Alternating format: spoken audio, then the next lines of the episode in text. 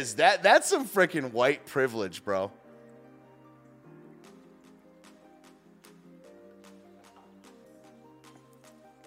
We're ready for you. I don't know if you're watching Anavoltus, but I sent you the link on Zoom. I'm ready for you. Or we can wait, but I'm chilling, just doing my little. Hey, take my wife. Am I right? Just doing my little song and dance. oh, we're on Discord. Oh, you want to go on Discord? Oh. Okay. Well, I guess we're changing up over here. Hang on. Join video call. Can I? Hello. Hello. Hi. Let me get my video going. Sorry, I thought we were gonna go on Zoom. Give me just one second. Um, but everyone can hear you though. So how's it going?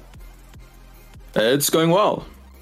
Are you? Uh, you, let, give me just one second to sw- switch everything up. But uh, why don't you? You've been on the show. This I think is like seventh or eighth time. Anavoltus, everybody. Uh, philosopher. Uh, you have some uh, interesting takes on Ukraine and stuff like that. So why don't you tell some people just kind of what your background is, and uh, and we'll go from there. Yeah, uh, I'd, I'd, like to say yes. I I am uh, involved in political philosophy, looking into political systems. Uh, I also study theology to some extent as well, uh, because I think that there there's an intrinsic connection between politics and philosophy and theology and such things. Uh, I wrote a book, Actionable Justice, uh, and that you can purchase online on Amazon or on Taurus Necros. So uh, thank you for having me on. Um, I, I, would like to say that uh, I, I, was watching your stream up until this point, and uh, your audio on stream sounds very nice, but on Discord, uh, it's a bit echoey. I'm, I'm, not entirely sure why. Okay, so why don't we? I, I sent you a Zoom link, so why don't we? Why don't you just leave this call and click okay, on that link I'll, up there, and we'll. I'll be back in a in a moment then. All right, sounds good. All right. Dude, the Chinaman has it right on Zoom. You guys can still hear me, right? Yeah. Let me go over this. This is started.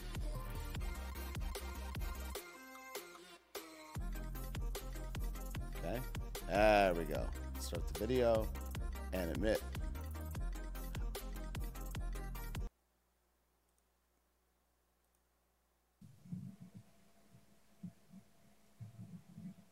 Okie dokes. Okay, you, you sound a lot better. Yay. All right. So Anavoltus, yeah, we'll start this whole thing over, I guess. Uh, yeah, so we're up on screen right now. This is great. Uh, Anavoltus, been on the show a bunch of times. We met at Applebee's with Might Be Wrong. It was awesome. Uh, good to good to meet you in person. All those good things. Uh, but yeah, so you got some thoughts on Ukraine. You do philosophy and somewhat uh, theology, but uh, yeah. So you recommended. You know, one quick thing I can ask you before we get things started is uh, I I I messaged you to recommend a, a book on international politics. But what was the book that you brought up, and uh, what what would you say? Would you agree? It, it's it's about basically what it's called realism of that you know nations look to grow their own self grow based on their own self interests as uh, a trend. Would you say you're a realist? Uh, yes, I, I, would say that uh, I'm a I'm a realist uh, in large part. Now, there's different types of realism. I, I wouldn't say that I'm heavily committed to uh, one particular type of realism. Uh, however, I, I, will also say that I like to combine my r- religious perspectives with that. So obviously, that's not going to be the same as someone looking at things from a purely from a purely um, international relations perspective, if you add that extra uh, level on top of that, it's slightly different. But I, I would say it still falls into uh, realism. Yeah. Okay. So how? I mean, I don't know. This is a lot of. Uh, like, it's probably a big question, but how can a nation best act in a a good Christian way on you know the geopolitical scale? I guess it depends on it's situational, but how would that factor in on the, the huge chessboard, you know, scale? Yeah. Yeah, so I, I would say one thing uh, that uh, th- there's a long tradition in is uh, the theory of just war. Uh, f- for example, um, Augustine of Hippo famously uh, made a, a theory of just war. So this is from the early church fathers. And it, it's the idea that there are right and wrong reasons to go to war.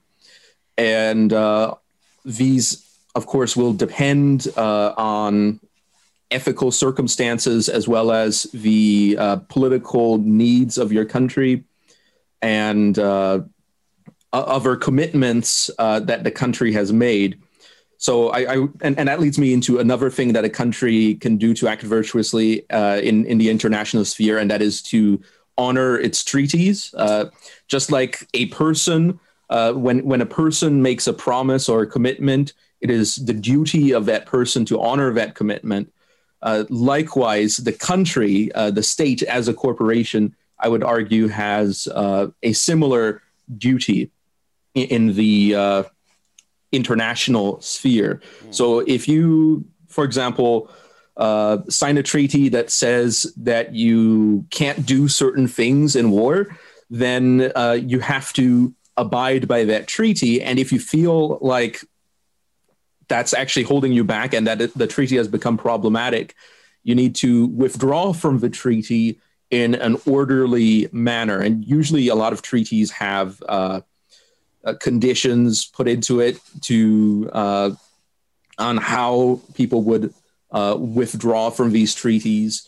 So that's another thing. And of course, uh, internally to a country, uh, honoring a a system of justice within the country mm. that uh, allows people to be held accountable for um, evil deeds that they do against each other, because the the government is supposed to uh, be a terror to uh, evil works, something that uh, supports good actions and condemns bad actions.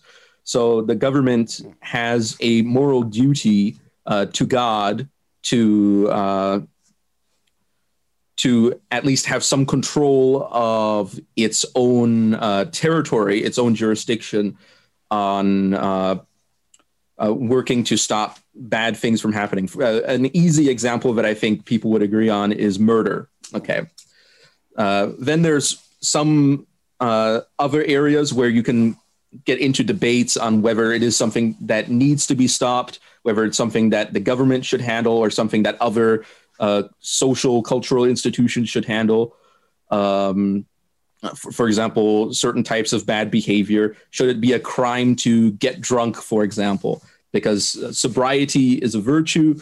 Um, I don't think that it should be a crime to get drunk, but I certainly think that uh, there should be uh, people telling people not to get drunk. So, like speaking out. So that that's on, on the opposite end of that spectrum, where it, we don't have to say that the government has to uh, do enforce everything to morality because there's some things that uh, arguably uh, even if you try you can't achieve. Uh, and that's why in ancient israel uh, they had the uh, atonement sacrifice the day of atonement because they knew that even though they had all these laws that didn't prevent people from actually doing bad things and people would have to seek forgiveness from god and have uh, re- repentance and of course that's transmitted uh, in in the New Testament to the church in, in repentance to God and uh, living in accordance to um, to to becoming more like Christ and uh, becoming holier and such things. Wow, so, and so you know uh, that's something you believe can happen in uh, in government. Uh, that that is something that I think uh, belongs to the church specifically. So I don't think that that's something that the government itself should well, be doing. Yeah, let me let me rephrase. Yeah, do you think that in a uh, it's possible to have a government that has, let's see, like a super majority, you know, seventy five percent plus people working in it that are striving to be that way? I, I think theoretically speaking, you could have anywhere from 100% to 0% mm. of people being virtuous. But I don't think that, uh, at, at, least from a Christian's perspective, uh, or at least uh, the perspective of Reformed theology, that you can guarantee a, a majority even if you educate people. Mm. Yeah. Okay. Cool. I mean, but you say, say that's that should be either way. Whether no matter the number, that's the the things that you listed, like honoring treaties, um, just war theory. I mean, there's a lot of books about that, things like that. Um, that's it. Did people argue that? Is that a idea original to um, Augustine? I mean, did he, he um, did he name it that? I know people had talked about it prior to that, but did he name that theory? I, I don't know if he specifically called it just war theory. Mm. Um, obviously, he was writing in Latin, so it yeah, it would be written differently. Yeah. Um, but I, I think that concepts on there being right and wrong reasons to go to war uh, are probably as old as war itself. Yeah. So yeah, of course. Yeah. Cool. Yeah, so I mean, let's just get into Ukraine. I mean, you know, I watched your video on uh, your, I think it was your first video on it. Um, but yeah, let's just get into what your takes are. You know, what how you see the whole thing. Uh, you have some the, the I definitely want to get into the annex Siberia stuff. Uh, and we'll just yeah. So why don't you just state your case on like how you see the situation and all that stuff. Well, I, I think a, a brief uh, hi- historical timeline maybe is necessary. So, uh, Russia and Ukraine both used to be part of the Soviet Union, and before that, the Russian Empire. Uh, and after the collapse of the Soviet Union in the 90s, uh, those two countries became independent. And uh, NATO, an alliance uh, that uh, was made by countries bordering the North Atlantic and farther into Europe. Uh, NATO had been established to balance out uh, the the balance of power in Europe against uh, the Soviet Union, and and then the Warsaw Pact uh, emerged, which was the uh, Soviet uh, sort of equivalent of NATO as a defensive alliance, although uh, I would argue that the Soviets probably had a lot stronger direct uh, involvement than the Americans did on NATO in controlling those countries. Um, but after the fall of the Soviet Union, it can be argued that uh, Russia and the former Soviet Union's economy was in shambles, and there was a lot of restructuring and new optimism for the future. Ukraine was an independent country now and uh, and they were uh, now at, at, this point beginning to develop a new national identity, uh, somewhat borrowed from older historical periods, but also uh, coalescing into this new national identity in Ukraine. Um, because it, Ukraine had for such a long time uh, either been part of the Soviet Union or the Russian Empire. So culturally speaking, they were very similar to the Russians because of the close relation. In, in fact, Kiev uh, used to be the capital of uh, Russia in the Middle Ages at, at some point. Wow. Um, so, so it, that makes it a bit ironic when you see the memes where they compare uh, Moscow to Kiev at certain years, showing that there's all these beautiful buildings being built in Kiev while there's nothing in Moscow. Well, and the implication is that Ukraine is this older uh, culture than than Russia, when in fact uh, they used to be one cultural group that eventually diverged. Yeah. Is it the Kievan um, Rus? Is that what the name of the pe- people were called? I I, I, I would say it's Rus. Rus. Uh, I, I, suppose in, in Latin it would be Ruthenia, um, also Russia uh, nowadays. Uh, I, I, think that those are all interchangeable. The the term Kievan is just a prefix uh, hi- historiographers add. Oh. Uh, I don't think they would have used it uh, historically. Okay, cool. It's just the Rus, yeah. Yeah. Cool. And and it was used to describe a a, a broad range of uh, East Slavic peoples that were loosely under a uh, central uh, government that was capitaled uh, at one point in Novgorod, then in Kiev, and then in various other places as they splintered apart. And then the Mongol invasions happened, and uh, that had a huge impact on the uh, Russian culture. Uh, as uh, historically, the Russians have seen themselves as a people that need to uh, defend themselves against outside invaders, like the Mongols, the Poles, the Swedes, the Turks, and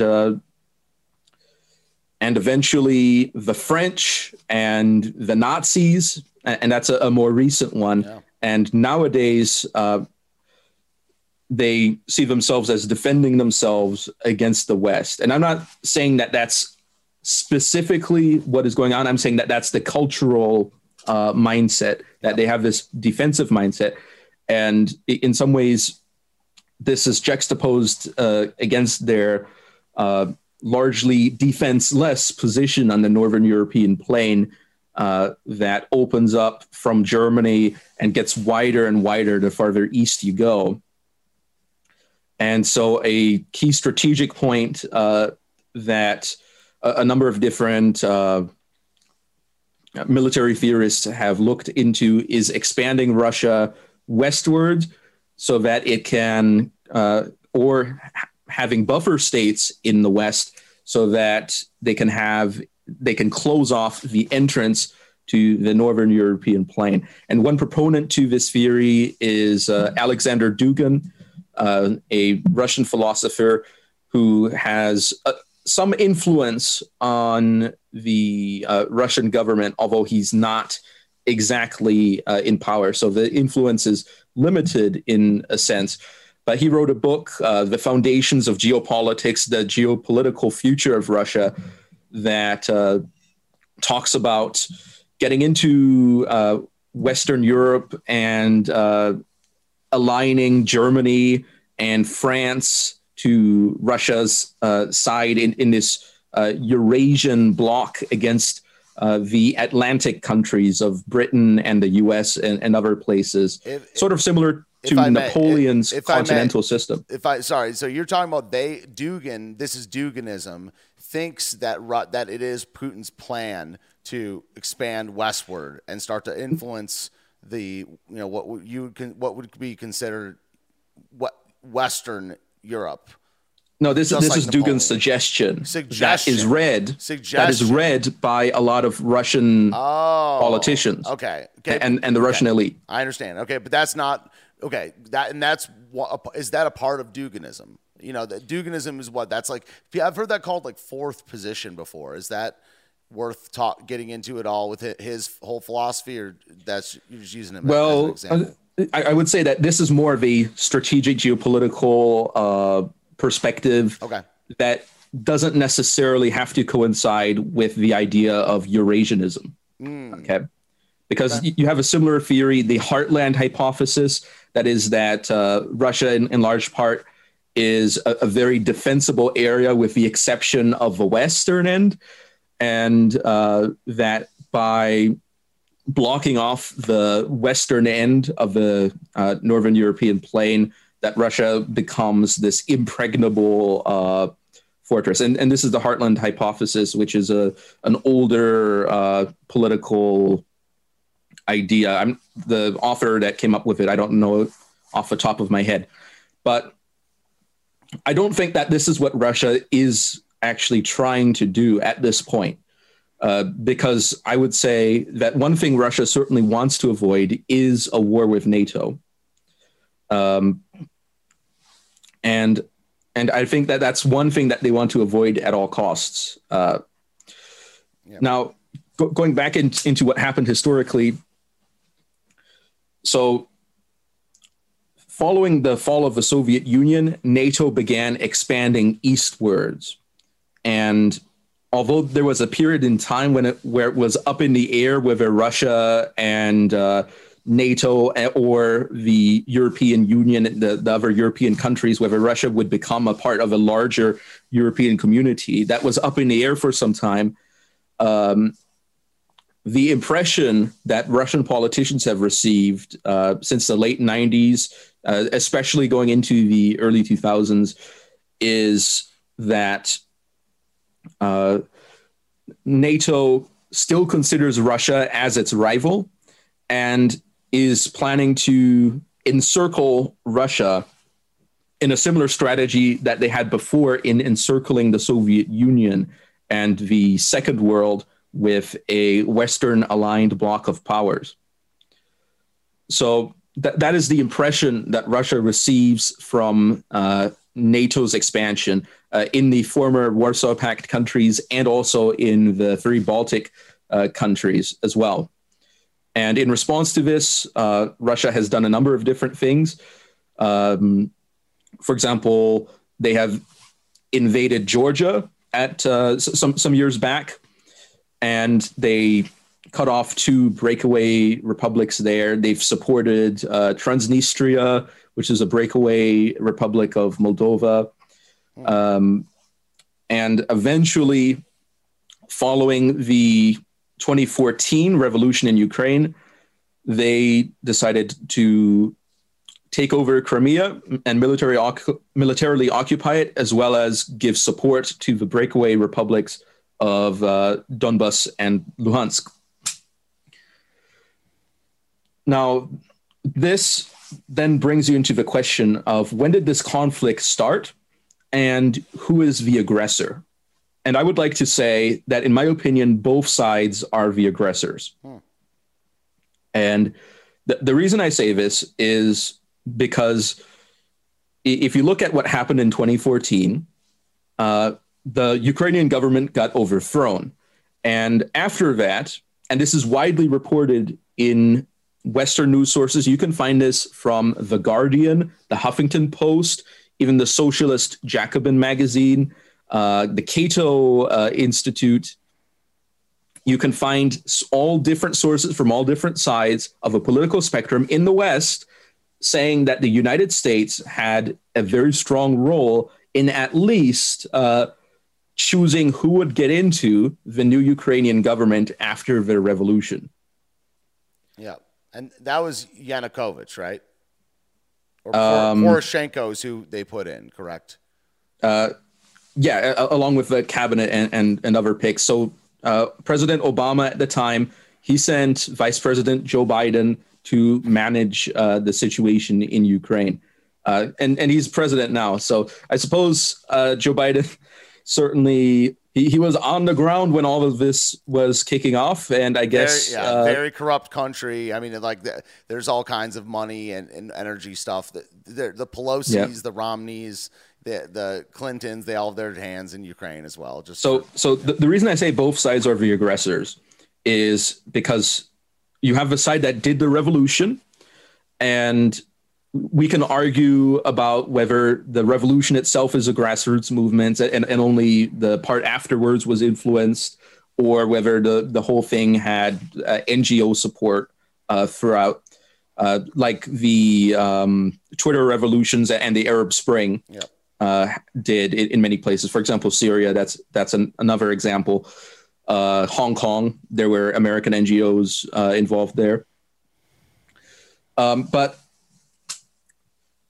I, I, say both sides are the aggressors because the independence of Donetsk and Luhansk came in response to the fact that their government had been overthrown. And therefore, they would not consider it legitimate uh, to maintain their allegiance to a government that had overthrown the previous government.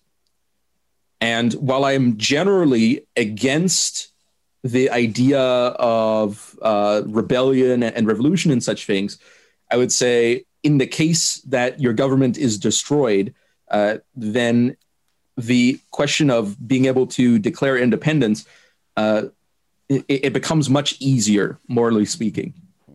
So then the new Ukrainian government went to suppress the uh, rebellion.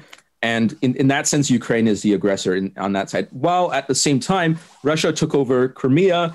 Uh, and not only did they take it over, they did it with uh, soldiers who had the patches on their uniforms removed, uh, which internationally speaking is uh, highly controversial because in war, you would generally want soldiers to identify themselves uh, for which uh, party they are fighting, uh, which country they're fighting for, which armed forces they are a part of.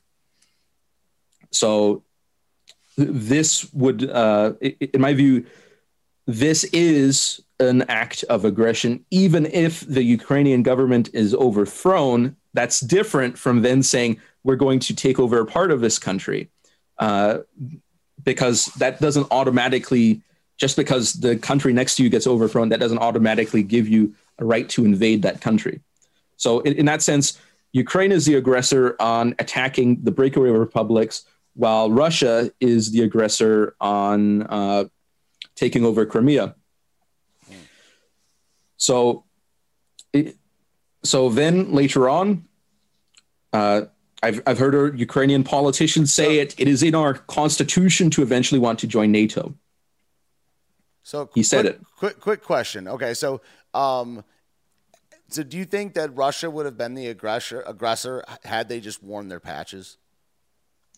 Uh, yes, I, I think they still, still, would have been the aggressor. Still, but okay. not wearing the patches makes it extra uh, suspect because uh, I'm, I'm not entirely sure uh, exactly all the treaties that Russia is party to, but there are several uh, international treaties that uh, forbid this uh, exact behavior. Mm. And this isn't Crimea. Okay. Yeah. So, I mean, is there anything, uh, you know, one thing I was going to ask earlier, I figured we circle back to it is, uh, so you said one of the things, you know, that a nation, how a nation can act, you know, in a Christian way or a righteous way is to honor its treaties. What if it's, what if the treaty is like, you said, and you said if the treaty, if they want out of the treaty, they can withdraw orderly. I wrote, made sure I write that down. Withdraw orderly. You know, do you think NATO is a you know righteous treaty? Do you like NATO in the first place? Do you think that it's it's uh, just a just treaty? Well, I I think that NATO uh, it it is just like uh, the collective security treaty organization. It's a collective security treaty. So. Uh, to understand what NATO is, NATO is an alliance of a number of different countries that say that they are going to defend each other if one of them gets attacked. I don't see anything inherently wrong with that. Now, that being said, that doesn't mean that I think that everything they do as NATO is right. Hmm. Okay. So, I, uh, for example, uh, the bombing of Yugoslavia, that was a NATO operation. And uh, I'm not entirely sure on all the details on the ground, but I, I wouldn't say that that uh, is necessarily part of the collective defense because it was uh, done specifically due to uh, what they believe to be uh, against an ethnic uh, cleansing operation. However, ethnic cleansing, when you bring that in, the UN Charter says that uh, countries have a duty to act uh, when there's a genocide or some some other event like that. So, in theory, any country uh, under the UN Charter affords itself the right to intervene in any other country if they perceive that a genocide is going on, and this is part of the justification that Putin gave for his uh, now uh, moving into the Luhansk and Donetsk republics, and then moving on to uh, invading various parts of Ukraine. So Putin's official uh, motivations for invading Ukraine are that he is uh, defending the Russians in Ukraine and the Luhansk and Donetsk republics against a genocide. By the way, I'm, I'm saying that this is Putin's yeah. what, what Putin has said. Yes. Okay, this is not what I'm saying. This is what Putin is saying, mm. uh, and that he wants to stop NATO expansion, and that uh, he wants to denazify Ukraine. Hmm. so the allegations are that there's a genocide going on against uh, Russian people in uh, Ukraine, uh, broadly speaking, that there are Nazis in prominent uh, positions of government in Ukraine. Wow. And that NATO's expansion that Ukraine uh, seeks to take part in is an act that is against Russia's geopolitical interests. Hmm. So those are the three assertions. Now, what this practically means in the war is that he is going to invade Ukraine and try to uh, pacify uh, the ongoing conflict with uh, Donbass and Luhansk. And he is going to en- engage in a political purge against what he perceives to be Nazis uh, in government in Ukraine. Okay. Wow. Is there any is there any truth to that part of it? Well, I would say it's partially true. Okay, and when I say partially, emphasis on the partially. Uh, so first of all, I would say that Ukraine in general, I do not believe that they are actively uh, trying to engage in a genocide against Russians. Now, you can argue that Ukrainian nationalists are trying to suppress Russian nationalism or pan Russianism, as, as, you might say. That would mean the idea that uh, Russians and Ukrainians are separate people, but part of a larger Russian culture. So, however, I don't think that it goes to the severity that you could say it is uh, a genocide. Uh, now, that being said, there have been uh, attacks on civilians in the ongoing war in Donbass. So, uh, perpetrated by Ukrainian nationalists uh, in service with the Ukrainian military. So that is what is what it is based on, and that from that it is expanded to the idea of genocide. However, I, despite the many reports I've seen, I don't think that it goes far enough to be called a genocide in that sense. So on that point, I would say that Putin is wrong. Uh, on another point, the uh, expansion of NATO,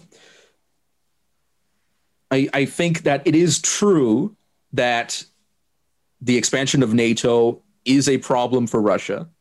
Uh, however, Russia's actions have, in some ways, uh, made uh, joining NATO a more hot button, uh, a more actively pressed issue in various countries. Hmm. For example, now we're looking at uh, Finland, which had tried to remain neutral. Now they're thinking about joining NATO because of the invasion in Ukraine.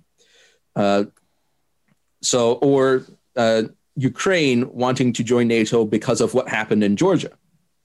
So, in that sense, uh, Putin's uh, idea that this is a problem for Russia is true in some sense, although I, I don't think that NATO's end game is uh, trying to invade Russia. I think their end game is just trying to uh, pressure Russia and, and trying to uh, socially and culturally influence Russia. Uh, I, I, think that that's what NATO's, uh, or at least certain members of NATO's end game is for NATO expansion. Um, to, to simply then also have a wall so that uh, Russia can't attack back against them in that sense. Uh, but I, I do acknowledge that NATO expansion is geopolitically a disadvantage to Russia. However, yep. I don't think that that alone constitutes a casus belli, uh, a reason for war. Uh, that being said, I think that if Putin had played his cards better, if he, for example, hadn't gone into uh, Georgia and uh, had perhaps more strictly and, and openly said that he uh, and been much more stringent on opposing former Soviet countries uh, joining NATO, uh, then he might be in a better position today. Um, so I, I think that he he's been too busy trying to play the U.S. at its own game, trying to because the U.S. in, in various countries it works through regime change and covert intelligence tactics. And Russia's been trying to play the same game as the US, but the problem is they're just not as good at it as the US is. They don't have as much money, they don't have as much experience, and the US is simply winning. And and we see this uh, in in various places such as Syria, where the U.S. Uh, and this is declassified. This is official. The U.S. Uh, through uh, CIA uh, operation Timber Sycamore Yep. armed various Syrian rebels and arguably including the Islamic State. Yep.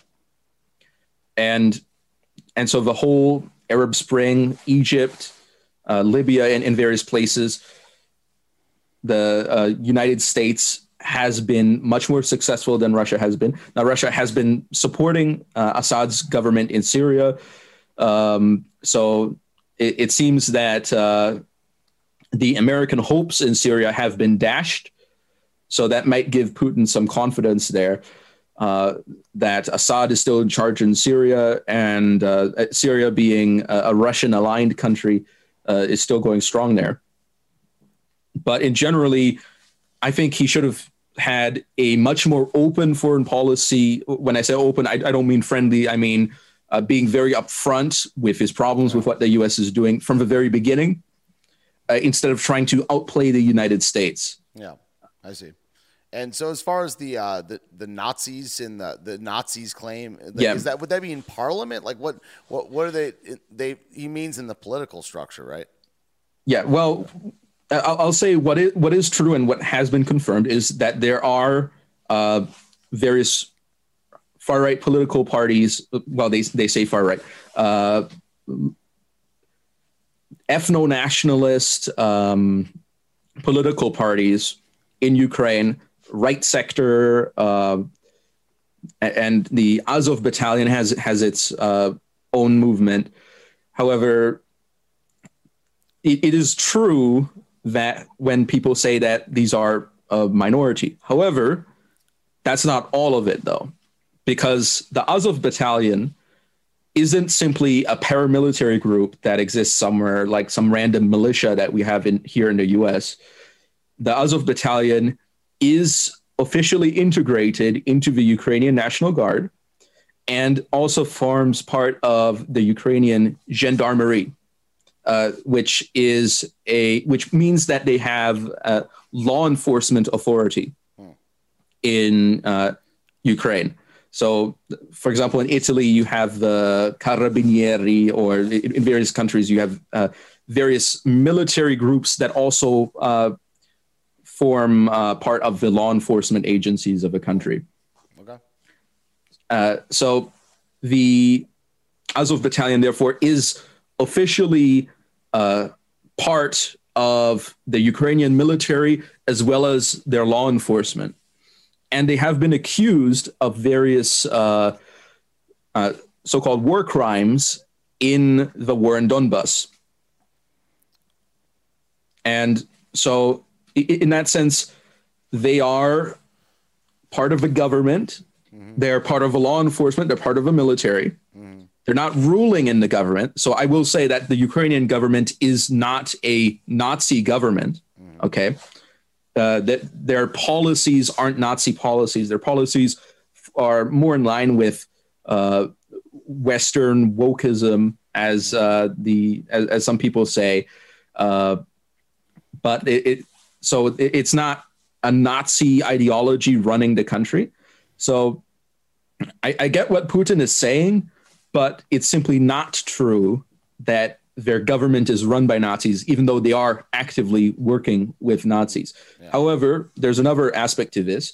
The Azov Battalion is funded by Igor Kolomoisky, one of the Ukrainian oligarchs, who also uh, plays a big part in uh, being a uh, working together with Zelensky, the president of Ukraine. In fact, Kolomoisky owned the uh, the controlling share of the uh, of the news, uh, not the news channel, the TV channel that Kolomoisky's show, not sorry, Zelensky's show, Servant of the People, uh, aired on.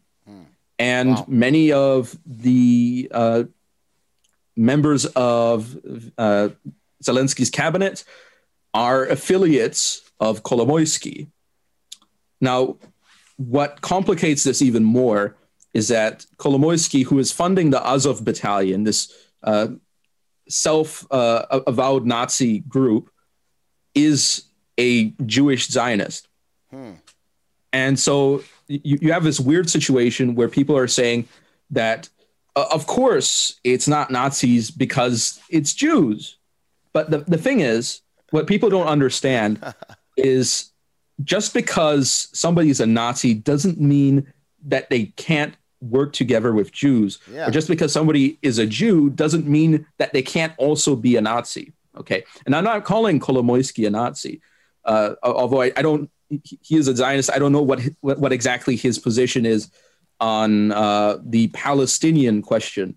Uh, so, for all I know, maybe he could be, but, uh, uh, but just and but the reason why Hitler hated the Jews in Germany is because of his views on German history. Okay, so it, it was the stab in the back uh, idea, uh, looking at a, a, number of wealthy people in Germany that were Jewish, and then extrapolated onto the entire Jewish population, and then other ideas uh, went in there, social Darwinism and, and, and other things.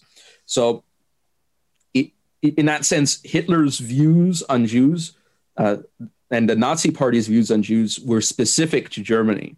Hmm. And even though that was true, there were even German Jews who supported the Nazi Party early on. Uh, of, of, course, uh, not as many after uh, after Kristallnacht and uh, and the arrests started happening, but it is true that there were Jews that were supportive of the Nazis in yeah. Germany.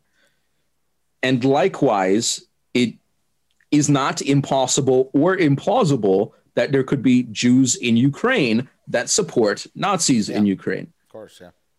Now, I'm not saying that Zelensky is a Nazi. I'm not saying that Kolomoisky is a Nazi. What I am saying is that they are working together with them in the military and in law enforcement. Now, that still doesn't mean that the country is run by Nazis. Uh, and I don't think that saying that somebody in, in a country has uh, an ideological position you don't like justifies an invasion of that country. So I'm, I'm not saying that if the even if 100% of Ukraine was Nazis, I don't I still don't think that that makes it right to just invade the country just because you don't like their ideology. So why uh, why do they do they call themselves Nazis? Like in what way yes, are they? they yeah, what are they? Explain that. Like uh, the the Azov battalion, they call themselves Nazis. They are uh, Ukrainian nationalists. Uh, they actively use Nazi symbols. Uh, I, I, hear that uh, they don't like foreigners. So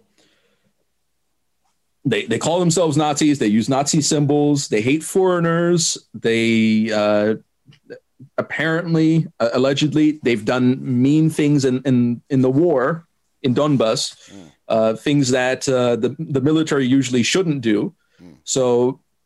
Uh, I don't think it's wrong to call them Nazis if they're calling themselves Nazis and if they are dis- displaying themselves. So they Nazis. use the Ukrainian word for Nazi.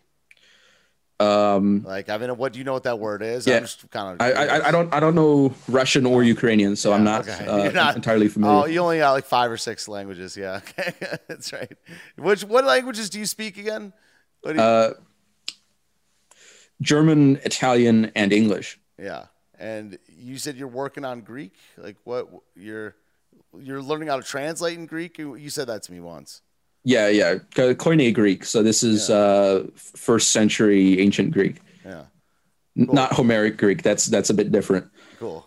Anyway, yeah. So yeah, okay. So you let's get back to you thought that both sides were the aggressors basically uh, in the Ukraine yeah. war. So like let's go from there. I mean, so Putin invaded the you know, so you, but you think Putin's aggression it, it would would have been in Crimea, but what about this yeah. most this most let's start with this most recent round and I mean people have to understand that this this is eight eight plus year old conflict. I mean, I remember this back in 2014. Yeah. And, uh, and, and so, of course, yeah. you could say that uh, if you expand it to looking at the US and Russia, you see uh, supporting opposing sides in Syria. That That's another yeah. uh, example there. But uh, yes, in, in the most recent case, um, some people have said that Ukraine may have been making moves to push farther in Donbass and to uh, to to reclaim the borders of the country uh, as it had been before the Donbass conflict. Uh, how, however, that's not really uh, any more an aggression than the beginning of that war is because uh, they consider that part of their country. Um, so Russia joining the war is uh, uh, the the question of is that an act of aggression? That's a bit debatable because if you cons- if you see it as them simply joining the war in Donbass but expanding the the theaters of a war to different areas, then it uh, it, it isn't really them starting a new war if if you see it that way. Hmm. Uh, That's the same. yeah, it, it, it is the same war, or you, you could say it's an expansion of the same war, an extension of the same war. But you, you also have to realize that the actions in Crimea, uh, and, and they also uh, can be considered an expansion of the same conflict. And the, the only reason uh, Ukraine didn't try to take Crimea back was because Russia is a stronger country. Hmm. So you have that there. However, I, I, will emphasize that both countries' governments are very corrupt. Uh, both Ukraine and Russia frequently uh, in, in, international rankings rank very high on corruption, and uh, and people like to say, well, Ukraine is a democracy and, and Russia is a dictatorship. But even if you you look at it that way. Uh, I, I, looked at international rankings on uh, democracy indexes of Ukraine, and Ukraine is typically instead of being considered a full-on democracy, it's considered uh, a mixed system, somewhere between authoritarian and democratic. Um, so it, it's not certainly it, it, might be a democracy, but it's not a Western uh, democracy. It's not a, a government where there's full transparency on everything that happens. And Zelensky himself, uh, recently, he got in trouble with the Pandora Papers, uh, a big information leak on uh, offshore investments. Uh, and, and, he had a, he had a lot of investments in the Virgin Isles and, and other places, uh, as did members of uh, his uh, production company, uh, many of whom are now in the Ukrainian government. So yeah, yeah, I read an article about that. Yeah. All right. So I mean, yeah. so I, I just I don't really know how I see this as like like I'm basically pro Putin in the matter in that NATO was just going to keep expanding until I mean they want like Ukraine trying to be in NATO would just be too far and invasion is pretty justified on that end. So I, I basically look at NATO as essentially 100% the aggressor. And what, and so in what way do you just, why, why does, who decides if Ukraine has national sovereignty? I guess that's the question. I'm, because the fall of the Soviet Union, like that, the, the creation of Ukraine, like in what, you know, what determines that they like are the, the the sovereign if they're backed by if they're completely corrupt or if they're backed by corrupt people? Well, I, I would say what defines a country a sovereign or not is whether it exists sovereignly or not. Mm. So, in, in, that sense, uh, I, I would say that Ukraine is sovereign. However, it is not sovereign over the territories which it does not control. Mm. Okay. And at the same time, being sovereign doesn't mean that the country isn't also a client state. Mm. Because you, you, look at ancient times, the ancient Roman Empire had a number of different client states uh, the, the, Bosporan kingdom, uh, the, uh, the Herodian kingdom in Judea, uh, Armenia uh, at that time, which was much larger than it is today. And these countries were very sovereign in a large number of different ways. But what defined them as not being sovereign was that they had uh, they they were reliant, uh, or, or to, to to be more exact, what defined them as client states was that they were reliant uh, uh for their defense on this larger country, which was the Roman Empire. And likewise, we see in Ukraine that their military was doing joint exercises with NATO uh, that the U.S. at a point in time was picking who would be in government, that they were receiving uh, equipment from the U.S., and uh, that their plan was to eventually join NATO, and and so it seems that I, I don't think it's inappropriate when Putin calls uh, Ukraine a client state if you consider the degree uh, to which the U.S. Uh, was involved in the Ukrainian government and in the organization of Ukrainian defense. Now, now that being said, does that, it have to? Does, sorry, does it have to be in? Does it have to be uh, a client state of a nation, or can it be a client state of like a, a glo- like a global country or a, a, a NATO itself? Like, in that is that a distinction that matters? Um, well, I, I suppose after World War One, there were uh, areas of former colonies of Germany that were ruled as condominiums by multiple countries. So, in theory, yes, it is possible to uh, be a client state of multiple countries at the same time. I see but but not yeah I guess but not by the treaty. It's well. Um, someone says, is this true that NATO was required by the treaty to reject Ukraine? Is that did they break a treaty by uh, trying to do that? Um, I, I think there was a verbal agreement. A verbal agreement. It wasn't like a, a verbal agreement between uh, the U.S. and the Soviet Union that Ukraine would not be like, and this was at the during the fall of the Soviet Union.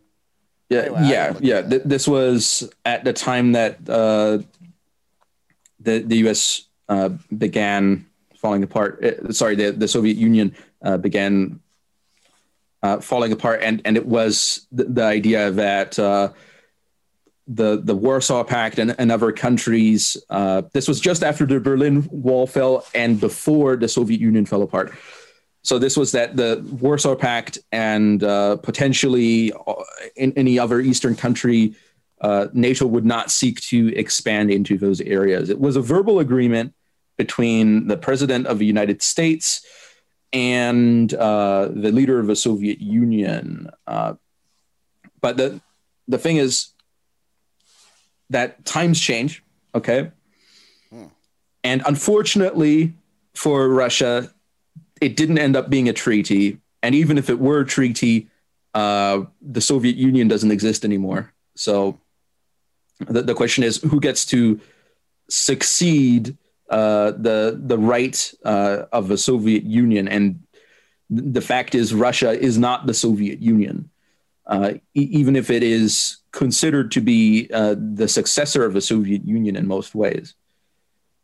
So I I, uh, I, I will say I don't think it was a good idea to expand NATO uh, beyond the Warsaw Pact countries uh, in, into the former Soviet Union. I don't think that that was a good idea. I think that it should have been understood that this would have been viewed as an aggressive move, that this would have uh, upset the balance of power. So, once again, I will say that I am against what NATO was doing. However, I still also think that Putin is still wrong in what he is doing uh, because, once again, if he if, if you consider Ukraine to be a sovereign country, and or even if you consider to be a country subject to another country which is sovereign, that country to which it is subject to is still not Russia. So that still means that he doesn't have business in deciding what happens in Ukraine, uh, even if it is potentially bad for him uh, geopolitically in the future. Now, one thing I think Putin should have done is he should have also considered uh, the internal politics of Russia. Um, because one, one thing that's very bad that's happening to Russia is demographic collapse. Uh, so they need to expand in some way in order to make up for their demographic collapse. And one of the big things in Russia is abortion. Okay. And, and this is one of the things where I, even if Putin had done everything else right, okay, if he had declared war on Ukraine for all the right reasons, if he hadn't been messing around with espionage, trying to beat the US at its own game there, even if he did everything else right, I still cannot endorse him because he, he being a leader of the country, could do something to stop the abortion in, uh, rate in Russia. And Russia has one of the highest abortion rates, much wow. higher than many other countries. Wow, I didn't, I didn't, I didn't know that, but you mentioned it in your video, and I wanted to ask you about about it. What yeah. is the, what's their policy? I mean, what's the legality of, you know, of is there a, a national abortion policy in in Russia? Um, I, I, think it's legal. I don't know exactly uh, what all the policies uh, surrounding it are. Uh, I, all I do, but I do know that the numbers are very high compared to many other countries. Wow. But, but of course, that's somewhat balanced off by the fact that older people in Russia die from alcoholism uh, much sooner. So the you don't you don't see this inverted population pyramid that you see in some some other countries mm. uh, because of that. So the the uh, however, I, I I, I think and, and if, if you want to go get into the Siberia stuff now, yeah, I mean that's uh, let's do yeah. that now. I just wanted to yeah, let's get yeah. that I'll follow. Yeah, the you, so you honestly, what's your take on? Yeah, you honestly want the U.S. to annex Siberia? Like, is that yes. that's that, okay? That's not just uh like hyperbole or like yeah yeah. Th- this that. isn't a joke. Um, I think that the policies of regime change and uh, trying to build democracies in, in various countries. I don't think that that has worked. Uh, I think that the older policies that the U.S. had before Wilson, uh, where it, the U.S. would actually take territory and expand, in, in my view, are actually a lot uh, more effective and also benefit the country itself more because pe- people like to point at Iraq and say, "Oh, it was all for the oil," but in fact, the U.S. actually didn't uh, get much uh, of that oil, and in fact, didn't benefit very much at all from those wars uh, directly. So, in my view, the U.S. shouldn't be declaring war willy nilly on countries.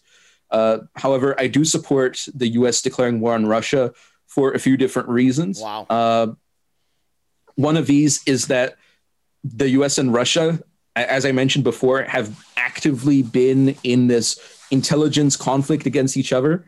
And I much prefer open wars over uh, cold wars and intelligence conflicts. Uh, and, and I think that the aggressions that these countries in, in these conflicts in, in Syria and in Ukraine have done against each other constitutes acts of war uh, sufficient for the US and Russia to declare war against each other. And I think something similar can be said about China, uh, but that's a entirely different question.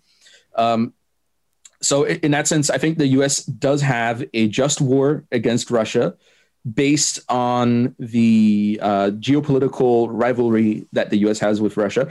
I don't support Zelensky. Okay, once again, let me say that I Zelensky is also pro-abortion, uh, and he's corrupt. Um, so I, I, don't support him. In fact, I I would propose perhaps uh, not only uh, dividing up Russia but also dividing up Ukraine in some ways. Um, the U.S. But, doing that. Yeah. Okay. But it's like I but like the the U.S. is I don't know just I to me is the epitome of the you know of the like global Satanism essentially. You know, like the Biden regime is it's it's yeah. I, it's it's not just the guy that's in charge. Like our policies are basically to spread liberalism everywhere, and that would be my, I guess my one of my. I don't even know if it's an argument, but what do you have to what do you have to say about that person? Like, well, uh, j- just because some people have been doing that in the past doesn't mean that we have to do that in the future. Yeah, the, well, the U.S. can yeah. choose not to do that. Yeah, but do you think they will? Don't know. Okay, but don't know. Depends on who who's in charge. Yeah. Uh, but Biden's Biden, the Biden regime is in charge right now. So yeah, but but I think I, I, think that uh, taking territory, annexing Siberia, would in some ways help us uh, at, at, least flatten the curve of uh, of runaway progressivism in a number of different ways, hmm. because it would give us new economic uh, opportunities that would uh, increase optimism in the country, just like uh, Russia. Uh, if, if they take Ukraine, that would perhaps give them new economic opportunities and uh, increase optimism uh, in their country. So, e- even if nothing changes about the policies, if we annex Ukraine, we'll also have a, a, large number of the Siberian people who probably care nothing for the progressive agenda, and they'll be in our country then.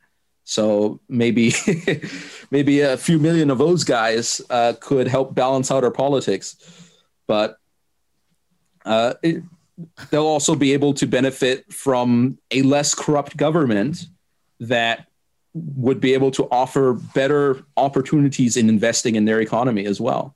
So you think so, the Russian government is less corrupt than the American government? No, no, no. I'm, I'm saying the American government is less corrupt than the Russian government, is less, or, or at least wow. not, not, just the government, but the economy in general. Wow, okay? really?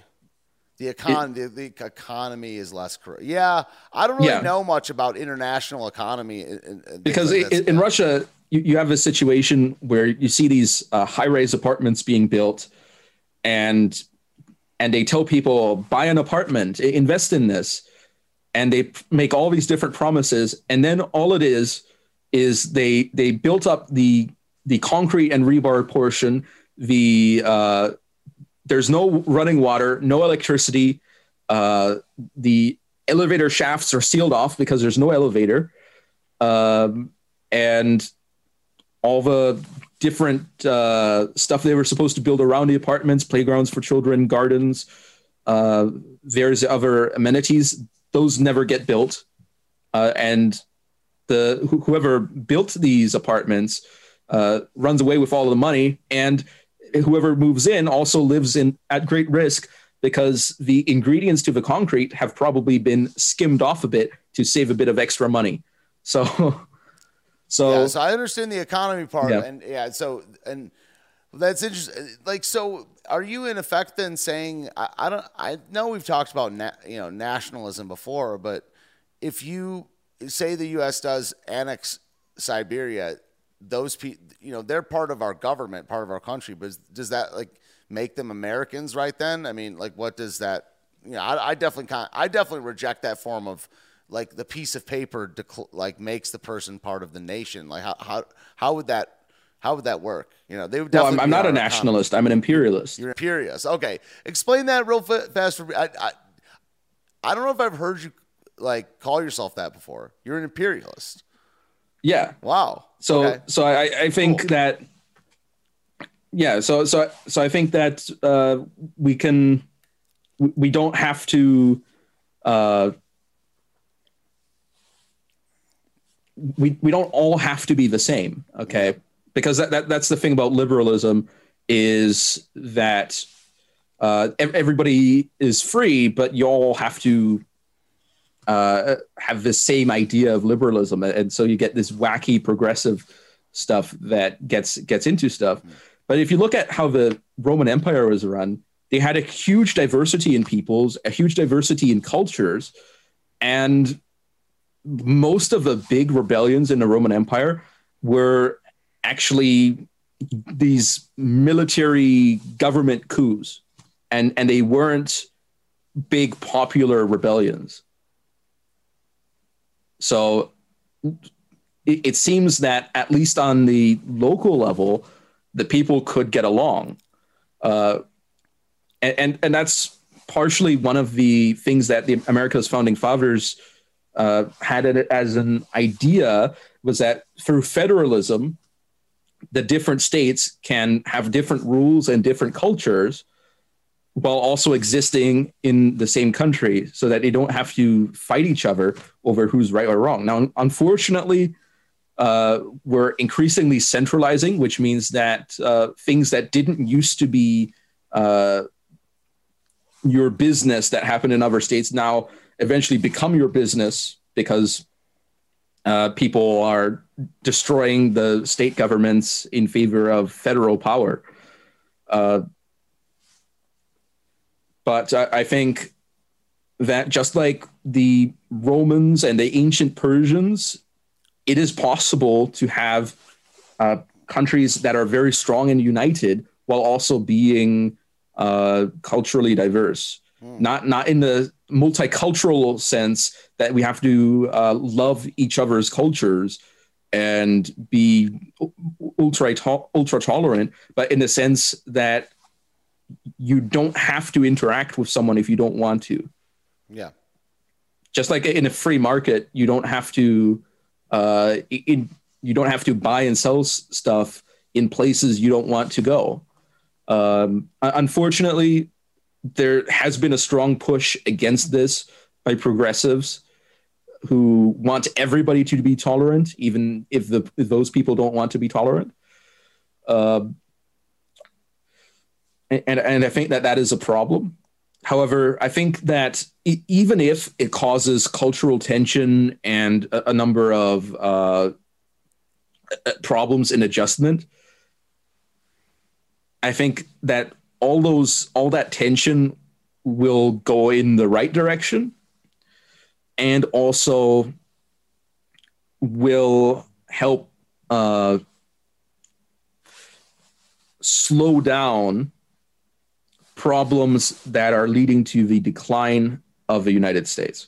I, okay, and what about the you know the nuclear you know the nuclear holocaust part of you know of a, a potential war with Russia? I mean, you know that's the whole you know weapons of mass destruction or like what is it mutually you know ensured destruction? You know, what you know, uh, why do you think? So you want the U.S. to declare war on Russia and then what happens? Like they th- that's when you, we start invading through Alaska and you know it sounds funny to me, but it, it's not. I'm not trying to poke, poke fun at it. It's just like that. What is the steps to in in the plan that you would envision? You know. Well, I, I would say that we, we don't really need to worry about what happens in uh, Europe because there's other countries that can handle that front for us. I, I would say that we should uh, go through Siberia, and it allows us to also uh, be in a good position uh, in case China tries anything funny, uh, so that we have a strong military presence there. Um and I do acknowledge that this is a war that Putin considers to be uh, existen- of existential importance to his country. He saw NATO expansion, and he he's only got a few years left of, of his life because he's not getting any younger.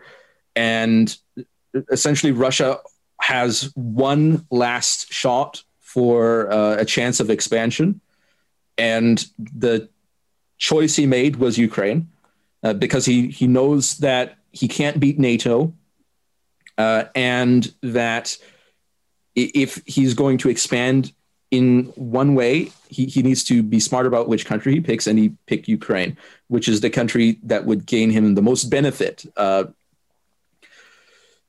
But I I am I know and I'm fully aware that he is that if he considers this to be of existential importance to Russia, he will use uh, nuclear weapons, and I think that's fine. You think that's fine? Uh, yeah. I, yeah. I, think that's fine. I think I think Ronald Reagan and uh, and and Gorbachev, Reagan and Gorbachev they both had a uh, a, a, test uh, where they did a drill, and ultimately the the question was uh, the, the the other guys launched nukes. Will you launch the nukes back? And both of them, both Reagan and Gorbachev, decided not to launch the nukes. And I think that that is a mistake. I think I, I agree with uh, General Douglas MacArthur that nuclear weapons are important weapons of war that should be used uh, in war. And I think that it is better to resolve a conflict than to simply defuse tension. So I think Jesus Christ said, Blessed are the peacemakers. And I think that peacemaking is not a reduction in tension, it is a resolution of conflict. Mm. And doing nothing right now, as the US is doing, will lead to this longer Cold War. And not only that, the petrodollar is falling apart. The US as the international reserve currency, that's falling apart. And and what that means is no more infinite money supply for the US. The US can't make an infinite amount of money anymore because the US suddenly has a credit limit because other countries are less likely to trade in US dollars. Uh, because the, the reason why the US is able to get so much debt is because the US is powerful and all the other countries are willing to trade in dollars. But once Russia and China, as they are planning to do right now, stop doing that, and if they can get the other BRICS countries aboard, uh, uh, India, China, South Africa, and perhaps even more countries after that, then suddenly the dollar becomes less important. All this inflation that we're seeing, it's going to hit us like a ton of bricks. So the US economy will be utterly devastated if we do nothing. Okay. Uh, and if we just let it be a, a Cold War, then we, we are living in fear for the next, I don't know, 30, 40 years. Who knows? Uh, however, I say we go to war, we fight, we win, and uh, we get some land, and we'll, we'll be a, a bigger country then.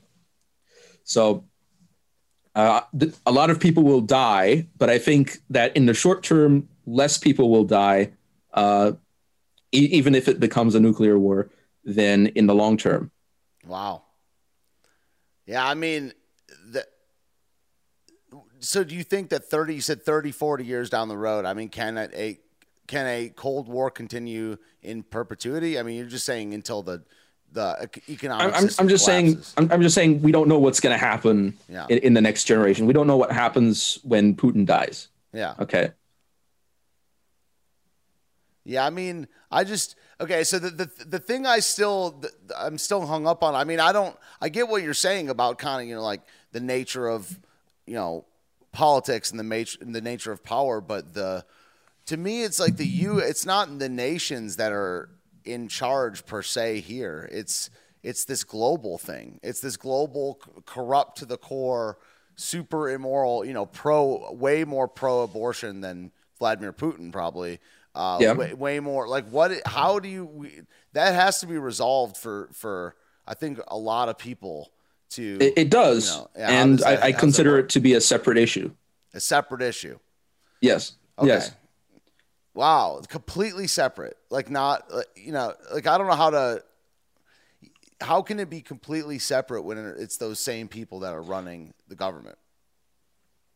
Well, I, what I'm saying is separate is the U.S.'s uh, geopolitical interests and uh, the the U.S.'s uh, government's moral character. I think that those are separate.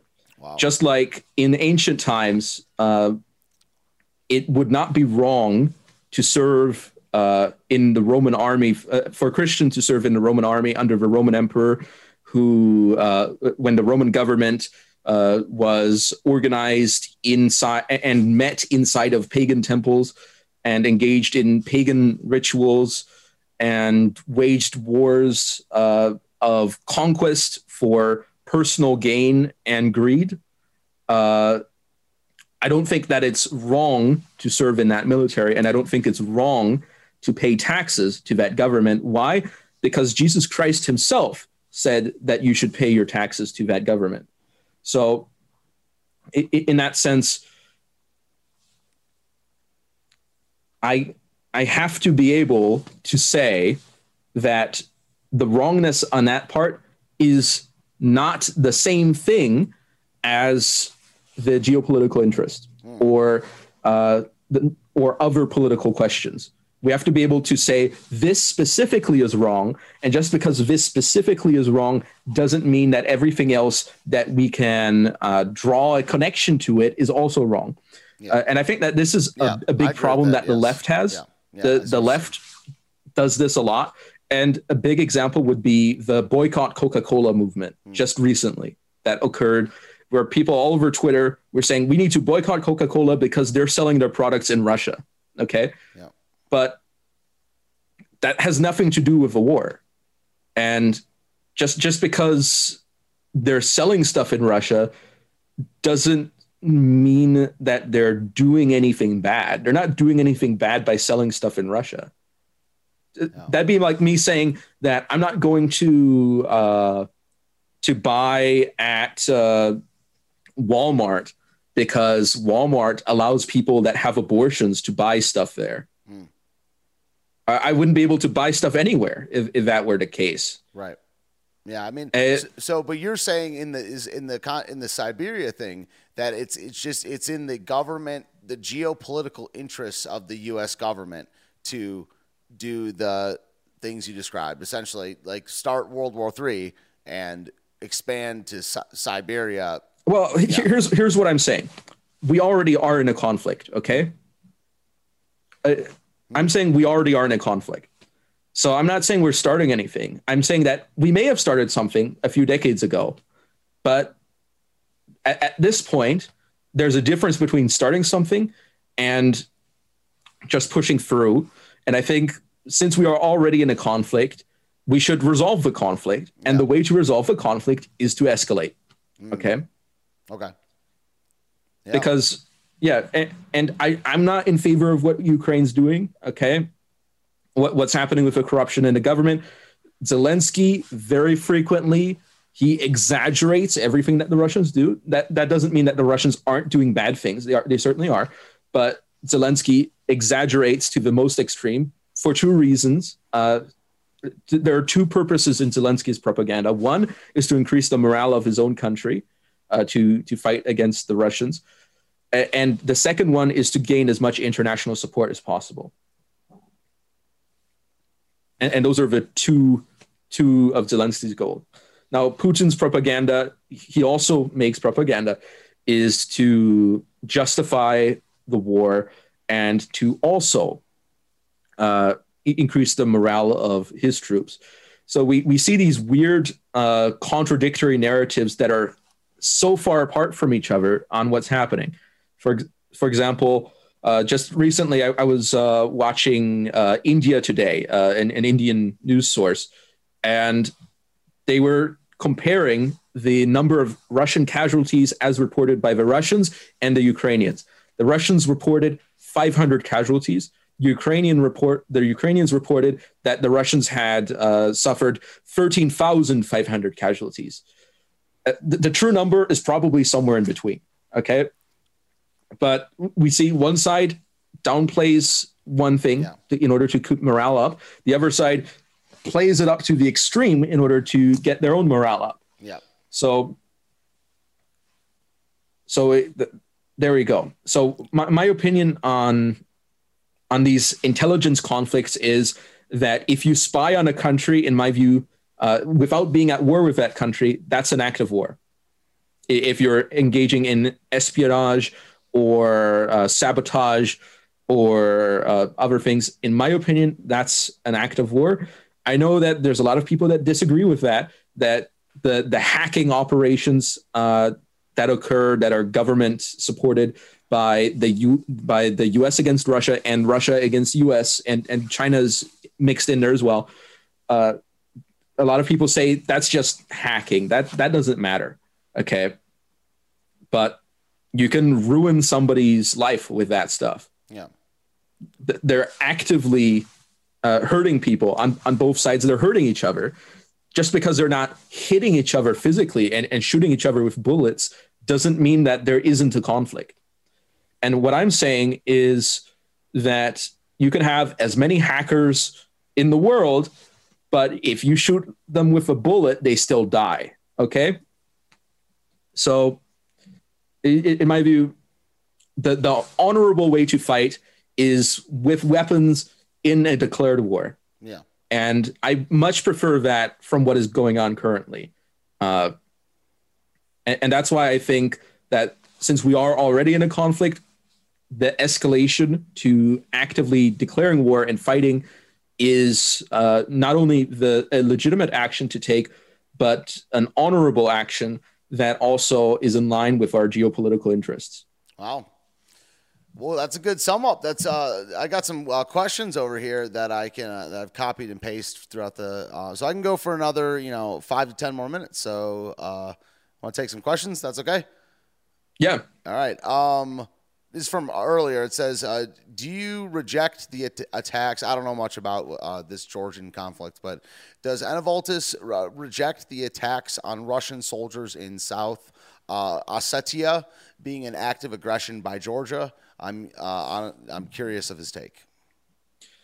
Well, I'm I'm not I'm not read up on that specifically, so I I can't say with any certainty on on that issue. But uh, if we consider that uh, before Russia moved into South Ossetia, that that part uh, that uh, region was part of Georgia.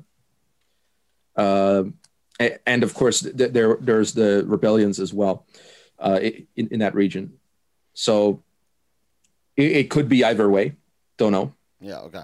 I, I don't know that. that and so I, I, I, you know, I asked this exact question earlier, but I want to hear you say it one more time just so I, I can remember for because it comes up every single time we talk. So, what is the thing again that determines whether a country is a country? Like that's what like the national sovereignty question. I still, I mean, like I, would say had- holding jurisdiction over uh, a territory without being under the jurisdiction of another uh,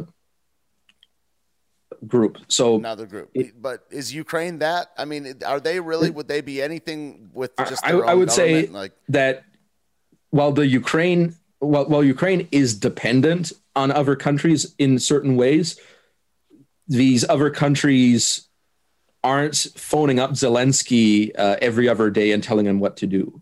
Okay, so it, they're not phoning up the the Ukrainian parliament and telling them you need to do X, Y, Z. Okay, so uh, I, I would say Ukraine is sovereign. I just don't think that they're independent in everything that they do. right? Okay, that there's- they are reliant on other countries.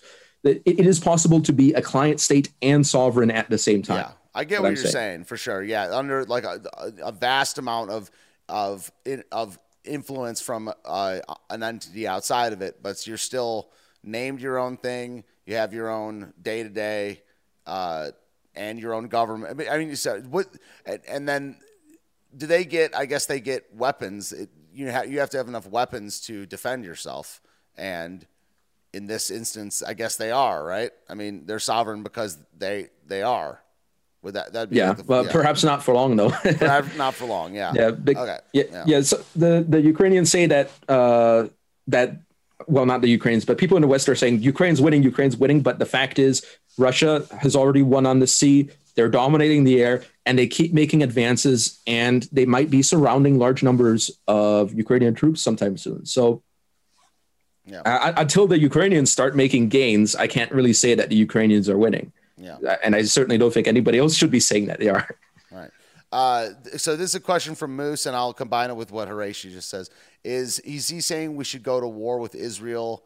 They spy and infiltrate our government more than any other country. And then uh, Horatio says there'd be constant war everywhere across the world because of this spying thing, because everyone spy- spies. Do you think? Uh, what's your take on the Israel Well, it, thing? it depends and- on, on what you on what you mean by spying. Yeah. Because a, a lot of countries, for, for example, th- this is common. Russia does this.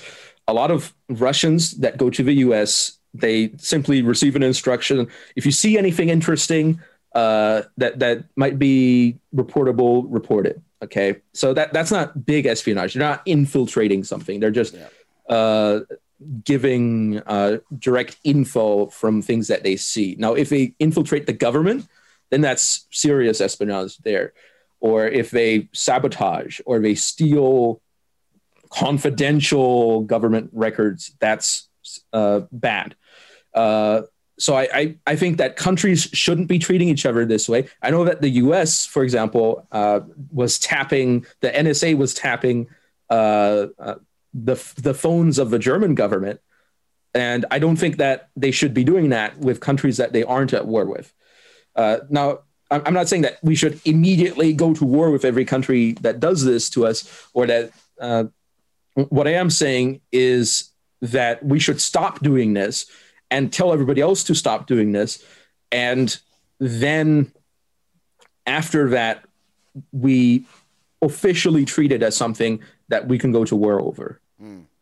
Okay, cool. Um, and so one, so someone asked where, like, where are you from? Like, you're German. Yeah. What's your, you know, uh, ethnic heritage? Um, well, I'm I'm from Germany. You're from Germany, yeah. And so you learned German first as your. as- I'm kind of wondering, to, German is your first language because you're German, and then you Yeah. learn Italian after that. Yeah, and, and then English. Cool, sweet man. That's really interesting.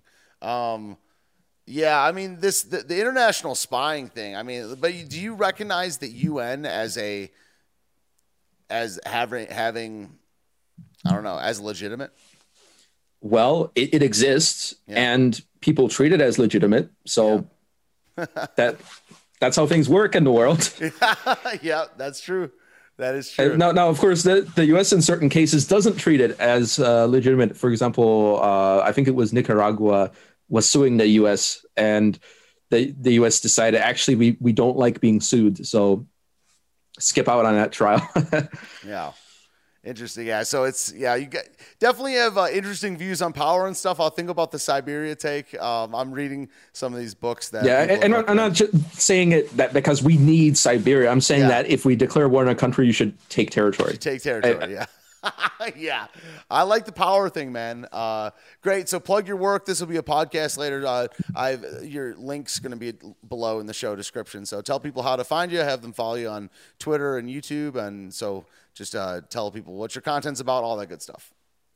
Yeah. So uh, I'm I'm on YouTube as Anwiltus a- as well as on uh, Twitter, uh, and I'm also on uh, on Gab. Although I'm not uh, very uh, active currently, not not for any particular reason, but uh, I'm also on BitChute uh, as well.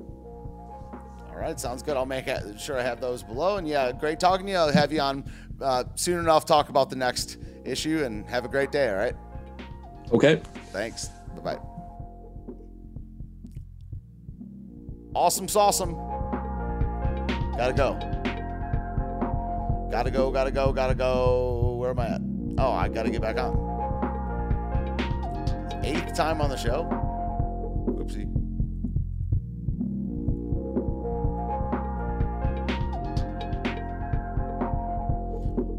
Uh, what you just said sounds like a Chinaman speaking. Uh, NATO is a fake and gay. Uh, only U.S. and the Great Britain have a military.